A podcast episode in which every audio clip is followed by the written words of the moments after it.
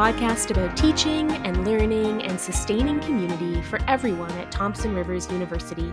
I'm your host, Brenna Clark Gray, Coordinator of Educational Technologies, and this podcast is a project of your friends over at Learning Technology and Innovation. We're housed within Open Learning, but we support the whole campus community. I record this podcast in Tk'emlúps Te Secwépemc within the unceded traditional lands of Secwepemcúlecw, where I hope to learn and grow in community with all of you. And today, I'm thinking about grading and grades and how sometimes they seem to really get in the way of learning. Let's get into it. So, I have to admit that one of the great joys of the job I have now is that I don't have to grade anything. I love working with students in particular, whether it's on a website or a podcast project or just consulting with them about something they're trying to accomplish. That's really rewarding work, and I get to see their learning in real time, but I don't have to mark it. And it really does change my relationship with disseminating content, I guess. I can be slow and leisurely. I don't need to worry about, you know, the sort of finite constraints of the term. And I can give feedback without it being attached to a number. There's really interesting research, right, that shows that written feedback, when delivered with a numerical score, the written feedback rarely gets read or processed. The focus becomes on the numerical score. And yet, our whole institution is designed around that numerical score. And I don't just mean our institution, obviously, I mean the institution in the broader aspect. I guess the reason I'm thinking about this so much is because I am actually marking, grading things right now. Jamie and I, as we talked about the other week, we're co facilitating the PIDP uh, course in learning technology this semester. And to a large extent, we've been able to ungrade it. So, for the most part, participants are either working on competency based portfolios where they just have to complete a number of tasks to a set point value and they're in charge of deciding how those points are mapped, or they're self evaluating. They have one assignment that we are evaluating, and I'm working on that right now. And it's really interesting to look at the difference in how I feel about the feedback I'm giving, to a certain extent, the feedback becomes less about feedback and more about justifying the score on the page. And I guess because I've been away from evaluating for so long, I haven't really had to think about that. I haven't really had to process what that difference does to how I communicate with a participant or a student. Of course, ungrading is all the rage right now. There's lots of resources, and I'll link you to a few in the show notes for today. Not everyone is in a position to be able to fully strip grades away from our classes. And maybe you're listening to me and you're like, that is not my experience of grades, Brenna, and I don't want to do it.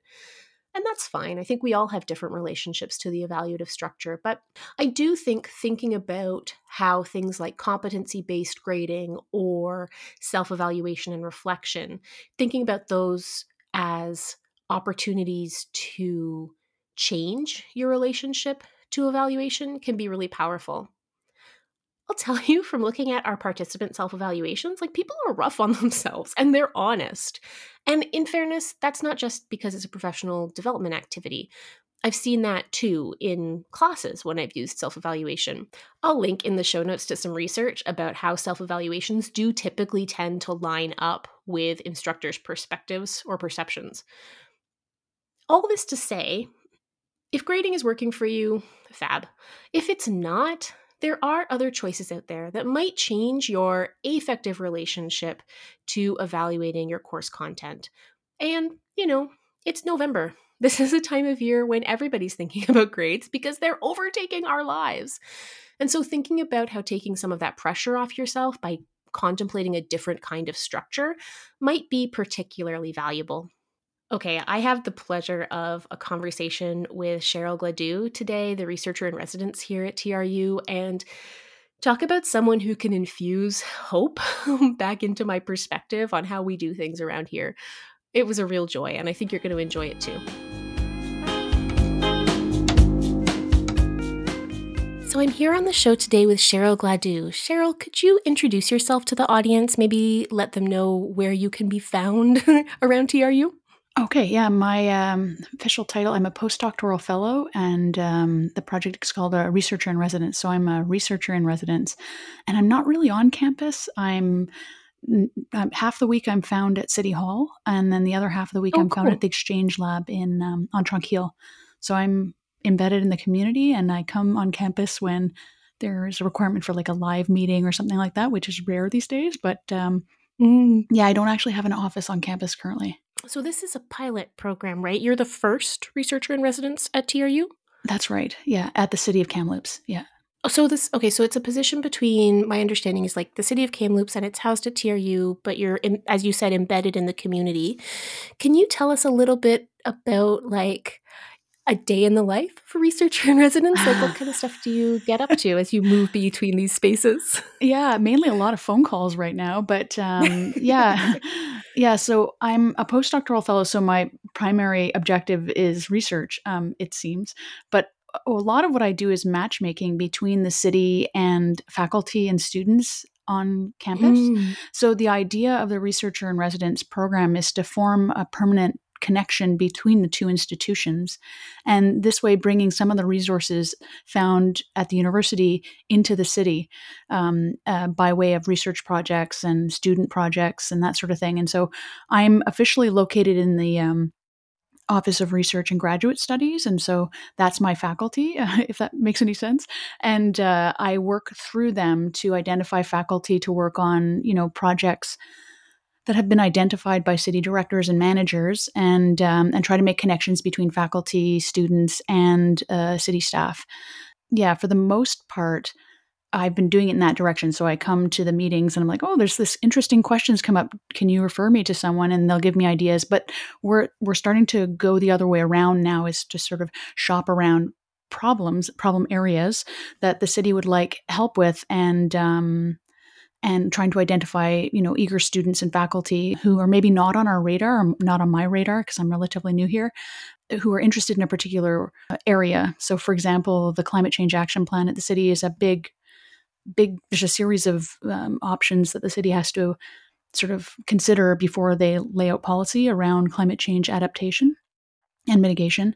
And um, they could use a lot of help in terms of background research, comparative studies, that sort of thing. And it's also an area of great interest for a lot of faculty and students. They're trying to map that interest into the city so that the city can leverage the resources that an institution like TRU has uh, access to additional grant funds for research and that sort of thing. Oh, this is really cool. You can see all the possibilities. I was reading, you know, some of the press releases from the city and from the university about this and there's this real sense of a desire for more informed decision making at the city and more embedding in community and engagement with the city like as a structure at the university which you know it seems like it should have always been there but it's not always been there right this is a fairly brand new program that they're piloting well, this is uh, i would call like more of an evolution of the pro- program that has been at TRU. So okay. TRU has been, I would say, fairly actively engaged in community community uh, engaged research with uh, various community partners, whether it's interior health or you know a variety of actors like the United Way. Um, but this just formalizes it and places a person permanently in the city. You know, like so, I'm spending. It's a three year program, and um, so I have three years to sort of test out the impact of that kind of um, embeddedness. And one of the things that I'm trying to do is to yeah, move research in the community from projects. So one project, three month lit review, or you know, a six month uh, thesis, towards more programmatic approach to research with our community partners. So a lot of the themes that are emerging, both at the city but also in the community more widely, are quite complex. They're not going to be solved with a lit review, or they're not going to be, you know, they're they're going to continue to be questions that emerge with each project that we do. And so, in whatever way we can, look for opportunities to sort of seed a more programmatic approach to those questions. So, maybe we start with a lit review that a student does to help city staff sort of ground some of the um, decisions they have to make. But then the next step might be to do some surveying in the community and some interviews in the community. Or what we're trying to do is to embed cultural mapping into a practice of engagement in the city. And so, sort of continuously building on the work that we do. So, to rather than do project by project, you know, as grants might allow, is to sort of have a programmatic approach or to, to, themes of issues in the city. So whether it be climate action or whether it be housing, which is an issue that I'm working on now, um, whether it's cultural strategic planning. So you know, there's instead of it being these kind of one-offs, which are great and helpful, to have a, a more sort of long-term lens. Um, one of the things that I'm noticing in working with the city is that due to you know politics and pressure, the lens of the city is very present and near future focused, um, and that's there's very legitimate reasons for that. Um, what faculty and students can provide is a bit of a more long term lens if their research is built that way, so they can take a look back, see what's happened in the past, think about that, uh, bring it into the into the present, and help um, the folks who need to make decisions today and tomorrow to have those decisions be uh, informed by you know past practices either here or in other cities.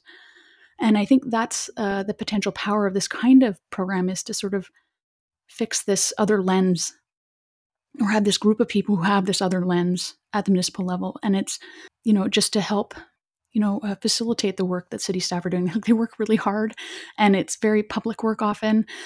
In, in whatever way we can help ground uh, the work that they're doing, you know, with this longer term lens, I think it'd be very helpful. Well, it's interesting the way you're describing it is this uh, you uh, called it sort of a programmatic approach as opposed to project by project and the, the the kind of lens of the scholar with the space and hopefully the space to to take that backwards view. But i'm also hearing you talk a lot about student involvement which is really cool. Um, it sounds like there's also an aspect here of like mentoring a generation of of of young scholars into this kind of community engaged research view of, of, of how they might apply their skills at the university. Yeah, 100%. Yeah, I'm really excited to have the opportunity to work with a number of students on these kinds of projects and I my experience thus far is that students are really excited about a very applied work and the opportunity to work with people who's who are you know interested in this um, or working in this area day in day out they have particular insight that are hard to sort of pull out of a you know, an academic paper, they have um, particular concerns that maybe they don't feel as viscerally uh, from reading a book. Having the chance to have these long conversations with folks who are struggling, you know, around making decisions to help people or to deal with, uh, you know, just day to day challenges that exist in any city uh, is really motivating for a lot of students. So, with the Researcher in Residence initiative, there's five student researchers who are embedded in the project as well. We have two graduate researchers and three undergraduate researchers over the three year period, and they come in in a kind of layered fashion. Uh, right now, we have three students working on very different projects from one another. Um, and then we also have the opportunity to work with students in other ways. So, right now, I'm working with a number of students who are doing a practicum with us. And uh, these are students in the social work school, and they're helping me on a whole bunch of projects, which is really helpful. And, you know, they're talking directly with service providers to check some of the information we have and possibly to run some cultural mapping soon as well around the issue of housing in the city of Kamloops and um, what it's like to go through um, the housing continuum in the city. And so it's really applied work. Um, so even students who maybe don't have you know they're not necessarily interested in a long-term academic career but they're interested in grounding their careers in um, this kind of thoughtful evidence-based lens it's a really good opportunity for them to get involved. And for me, as somebody coming up through schooling as a sort of first gen academic, uh, this applied aspect is super motivating for me. And I think is perhaps long overdue. I think there is definitely a, you know, something of a crisis of relevance in some areas of academia, and uh, engaged research in this way can help to. Um, address that. Uh, it certainly feels like it can, and, and certainly a program like the one here at TRU is is remarkably um, bold and um, brave Yeah. on the part of the folks who put it together, um, both the people at the city and the people at TRU who assembled this project. It's a really bold move, and um, you know, say in many ways unprecedented uh, for a city like this to have a researcher embedded in the day to day life of the city, and um, and what can come of that. And um, there's some other examples in Canada that are similar but not precisely the same, and um, there is some hope that um, through the you know because we we received some funding from Mitacs to do this, and there's some hope that we might be able to replicate this model in other cities. And I think um, after doing this for about a year, I think that it's very very interesting work for the right scholar. Oh, that is really exciting. All of it sounds really exciting. And you know, we, we spend a lot of time in in this office talking to folks about, you know, authentic assessment and and giving students opportunities to really apply their skills in ways that are meaningful to them. And this is just such a such a macro view of that principle to let students really get involved in the city um, and the life of the city and make a difference, make a really tangible difference. That's I I just thinking back to myself as an undergraduate and how a- appealing that would have been to me Yeah, how how meaningful yeah. that work must be for them Yeah, but I'm, yeah, I'm in the same boat. Like when I heard about this project, I was like, "Are you kidding me? What good fortune to have this just happening, you know, during a global crisis?" And this sort of just shows up in my inbox. I'm like, "Are you kidding me? This project is perfect." it's so unusual, and here it is in Kamloops, um, which is where I was hoping to stay. So, very interesting and lucky in a lot of ways. I feel really lucky. it's very cool and you you mentioned covid right you mentioned this crisis that we're in the middle of and this program is really established in that period which you know it's been a time of stasis for so many areas on campus so many areas of the sector the world right? It's been hard to think boldly um am- amidst all the unpredictability. So it's all the more remarkable that this is sort of happening right now in this moment where between climate change and health policy i'm sure the city is super grateful to have these voices as part of the conversation Yeah, I mean, I've had such nice um, engagement with the city staff. Like, uh, I have, I'm, I'm meeting with folks regularly around issues that they've been sort of tasked with, and um, it's it's really nice, especially when, for example, we, for example, we have a student presenting um, her findings at the end of the month, and everybody's really excited and supportive of this young person coming in and sharing her research, and there's a real appetite for this kind of positive you know positive news because um, the work that we're working on is not just covid there's the opioid or the you know drug poisoning epidemic there is the housing crisis um, there's th- there's the environmental devastation of climate change there's like layers and layers of despair and uh, we're bringing in these young people who have a lot of energy and interest and passion to feel like they're you know contributing in some ways to address these issues in whatever way they can as young people sort of just starting out on their careers. So it's uh, i think there's an appetite at the city in the city for good news and i think in a lot of ways the outcomes of this kind of project can be a lot of good news even though we're all dealing with really really challenging problems and questions. Well it's a remarkably hopeful program because you know it it implies its very existence suggests that there are ways through right? And that working together we can find them. It's it's heartening um, yeah. in this particular moment that we're in. Yeah and i and i do think that this kind of um, hopefully this kind of very collaborative sort of deeply collaborative and uh, cooperative uh, sensibility that that nature of the project i hope it um, in some ways informs the work that we're doing as we uh, emerge more into community and interact with people more directly that some of that um, goodwill and the uh, curiosity that the young people have i hope it, it can leave a mark in the city in a positive way. One of the things about working on a university campus is this kind of youthful enthusiasm that's contagious. Mm-hmm. Um, it's one of the reasons mm-hmm. that I love teaching is that I get a, a shot in the arm of this kind of enthusiasm and hope even in in in moments of quite you know you know i know a lot of students are struggling i know a lot of people are struggling right now but there's a kind of optimism in planning for the future mm. and that's what students do by mm-hmm. you know mm-hmm. signing up for courses and, and and trying to aspire for a certificate or a degree is that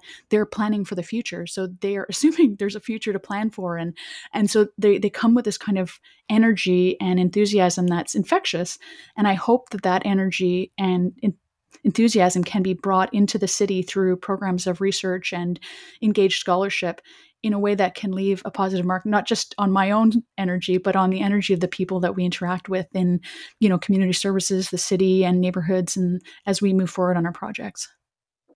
Oh that's so fantastic. I'm smiling like i just have this big stupid smile on my face because it's just so nice to think about the ways in which the structure of the university can be leveraged for good right and and leveraged to benefit beyond the hill we sit on. I just think it's so exciting to think about.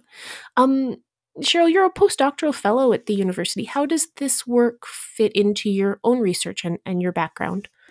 Yeah, so uh, I have an interdisciplinary degree, so that I think is a good fit. I'm in, in management and in um, design is the field that I was in, and in particular, I studied community led development and the and a whole variety of questions I had around how people design and develop their own neighborhoods and manage them and work together collaboratively. So in that way, there's a lot of overlap in the in my interests around um, the city and how it works. And a lot of the questions that we're asking at the city and in the city are complex questions that are well served by sort of designerly thinking, like problem solving with um, lens towards uh, unconventional approaches or unconventional solutions. So I think this is helpful for me in working with students um, and also working with faculty around the framing of possible questions. So I have a lot of conversations with city staff and they'll point out, they'll talk, you know, very generally about, you know, what they're working on and things that they find interesting. And, and sometimes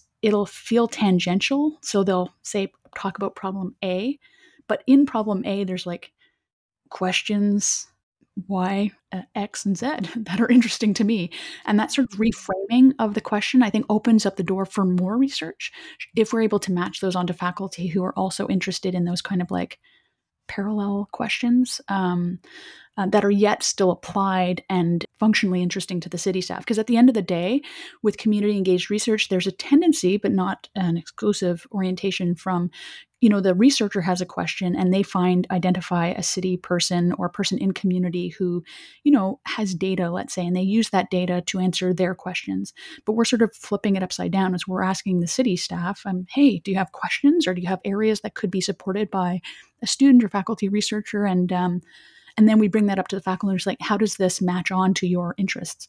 And how can we co create questions that benefit both you as an academic with your interests and the city staff with their very applied need for this information? And so the questions are different than they start out. And when I think of the best versions of designerly thinking, you don't end up with the same question you started with. You end up it gets reframed like the problem gets reframed even before you know the city folks are oriented on a solution they have to develop policy.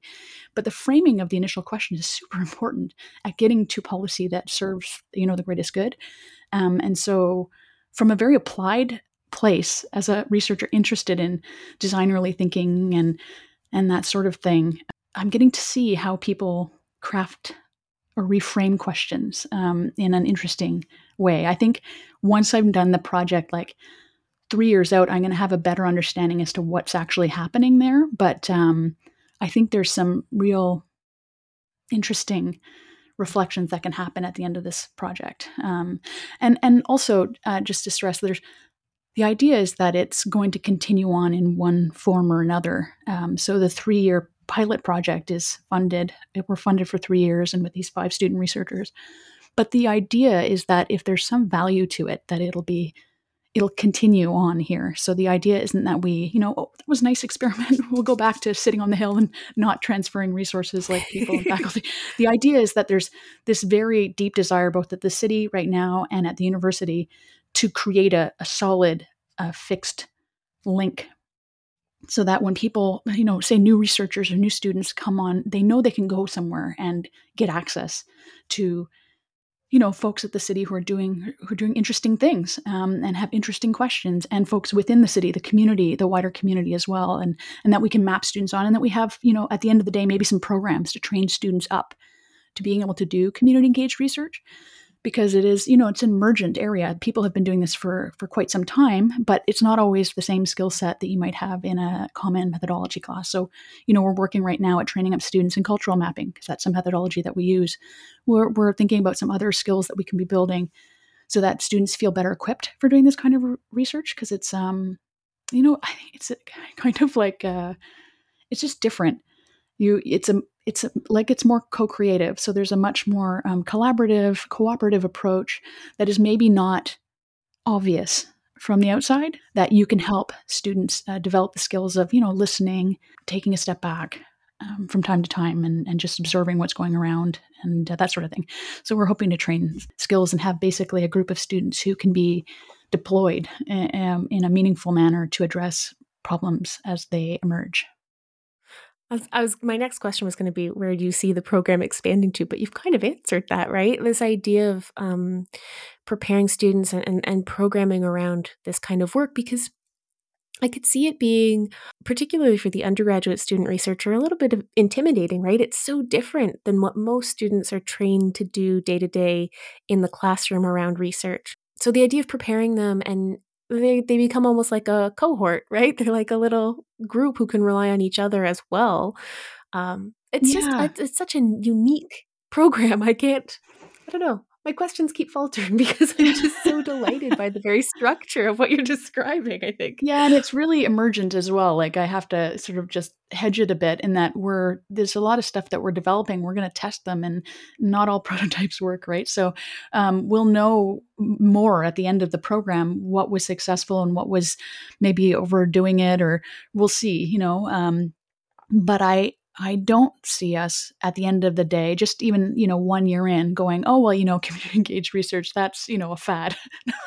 I see this as a very, very important pivot for academics. Not every academic has to be engaged with the community, but more of us do, uh, so that we have a better understanding what's going on in our cities. Like we're reliant on the city for for so many things. Um, we're in lock. We should be, you know, in, in lockstep with one another. So when we're also two big institutions that have uh, comparable challenges, you know, comparable challenges are that's literally a comparative study. You know, like there's work that can be done where we learn from one another more proactively rather than just in hindsight. You know, maybe some clever master student was like, "Oh, hey, there's these two programs that ran at the same time. I wonder what the outcomes, how they're different. It's like we could map that into what we're doing. Like, for example, the the work that's being done uh, by another postdoctoral fellow at TRU around EDI um, just aligns really nicely with some EDI work that's being done at the city. Like, how just having conversation between these two groups of people over time, what can we learn from that? And how can we map students into that process so they learn while it's happening and they see the projects unfolding in all their uh, glory and messiness? You know, like those are opportunities that we wouldn't have if we weren't constantly looking for them. And that's what uh, this kind of embeddedness can allow is sort of like a constant scanning for these kinds of opportunities. I we're getting to the end of our time, and I guess what I want to give you some space for here is the the listenership of the podcast is mostly faculty and staff here at TRU, sort of half and half here and away, but definitely primarily teaching faculty. Um, what would you want folks who aren't familiar with this program to know about it? Uh, as they whether it's as they interact with students or as they interact with the community what do folks need to know about the researcher in residence program and and how they should or could engage with it potentially well, it's kind of an open door, right? So that's one thing. It's uh, I want to be as open and accessible as possible. Um, we are looking for eager students who are interested in doing applied work. So, as an instructor, if you identify a student who's super keen and very um, oriented towards making a difference in their community, these students be really, really well suited for the work that we're doing in community. So, we're looking for uh, better processes for identifying students who are well suited for community engaged research and providing them with the skills to make them feel comfortable doing that. So, and also there's the opportunity to do coursework that's oriented towards, uh, you know, a service to the community. So it could be bringing in, um, having students do coursework around a particular challenge. We have one faculty who's running a series of studies related to municipal parks, and this information will be shared with the city in a way that might help them around decision making or grounding some of the work they do in evidence um, the value of those parks. And so there's ways of embedding these questions into coursework and i'd be welcome I'd, be, I'd really welcome having those conversations with faculty in terms of if there's something we can do broaden our reach or, or to do to to um, it, it, not that research is always uh, you know like a, a, paper as an outcome. You know it could be that we have a series of conversations in class. We're also thinking about doing some work through the exchange lab um, uh, like community conversations around research and and that sort of thing. So there might be opportunities for people with particular expertise um, to share their expertise and we can facilitate discussions so that it's not just an academic giving a lecture but rather interacting with community around good conversations and uh, making the making the university feel more open to the wider community. That's one of the things I'm hoping to come out of the Exchange Lab as well. And the Exchange Lab, um, which is a really neat space that we share with the United Way, is a space that is available for people to use for um, research and for collaboration in the community. So we have like space there. So if you're ever looking to bring your students, you know, on a walk of the North Shore, for example, you might, you know, house it at the Exchange Lab. We're really open to talk about how to use that space. We're sort of in the process of planning its emergence from COVID. So uh, there's opportunities there. So there's space, there's connections, there's um, you know, and just a willingness to talk and to sort of think through possible opportunities for you know student learning. Because at the end of the day, I think the whole thing that, that really this it provides a doorway for students to come in and experience uh, Kamloops in a way that might feel close to them but maybe isn't really close to them. Um, it's just you know maybe having a friendly person at the end at the at the beginning saying, "Hey, here's three people you should talk to for your research paper," and and I can try to try to help where I can on those types of projects. Oh, that's fantastic. This whole conversation has been surprisingly energizing for me today, thank you. I knew I would learn a lot, but I didn't realize it would like, you know, just revive my faith in the institution as a structure. And it genuinely has. It's so cool to hear what's happening um, and how brave a program like this is because it really is. You know, you were describing like we're, we're prototyping things and not all prototypes work. And just, I've been in universities for a long time. The idea of starting a project that might not work is like that alone is brave and bold and exciting to hear. And so I just, I don't know, it's really thank you for your time today. I've really enjoyed this conversation. Yeah, thanks for asking uh, for me to come in and and just to stress that there's so many people involved in this project, both at the city and at the university. And while I end up, you know, we say in a couple of our uh, promotional things, you know, while there is a researcher in residence, there it's an initiative that involves a lot of people, and it really is a team effort. And I don't think things like this happen without a lot of team effort. And you know, TRU has a really solid group of very very engaged people uh, doing really excellent research. And i think this is the the i would say the natural outcome of that but maybe it's like the supernatural outcome of that. Like there's just some mm. folks trying some good work and i and i think it's really neat that it's happening here in kamloops. Oh, i do too. Thanks so much cheryl. Well thank you for asking all so many nice questions and it was nice talking to you. You too